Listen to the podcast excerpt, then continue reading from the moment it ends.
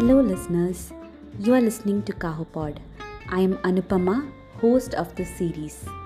This is a continuation of the series on management of emergency department.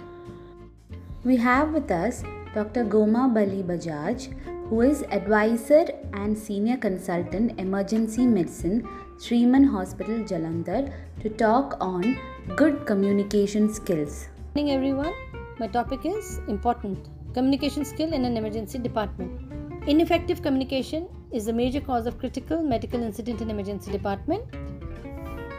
It is the main contributing factors to patient safety and satisfaction. Basic communication skills are reading, speaking, writing and listening. Ways you communicate with others and present your ideas makes a lasting impression on people. Emergency department also requires empathy and sympathy, the two added features. Body language is also important.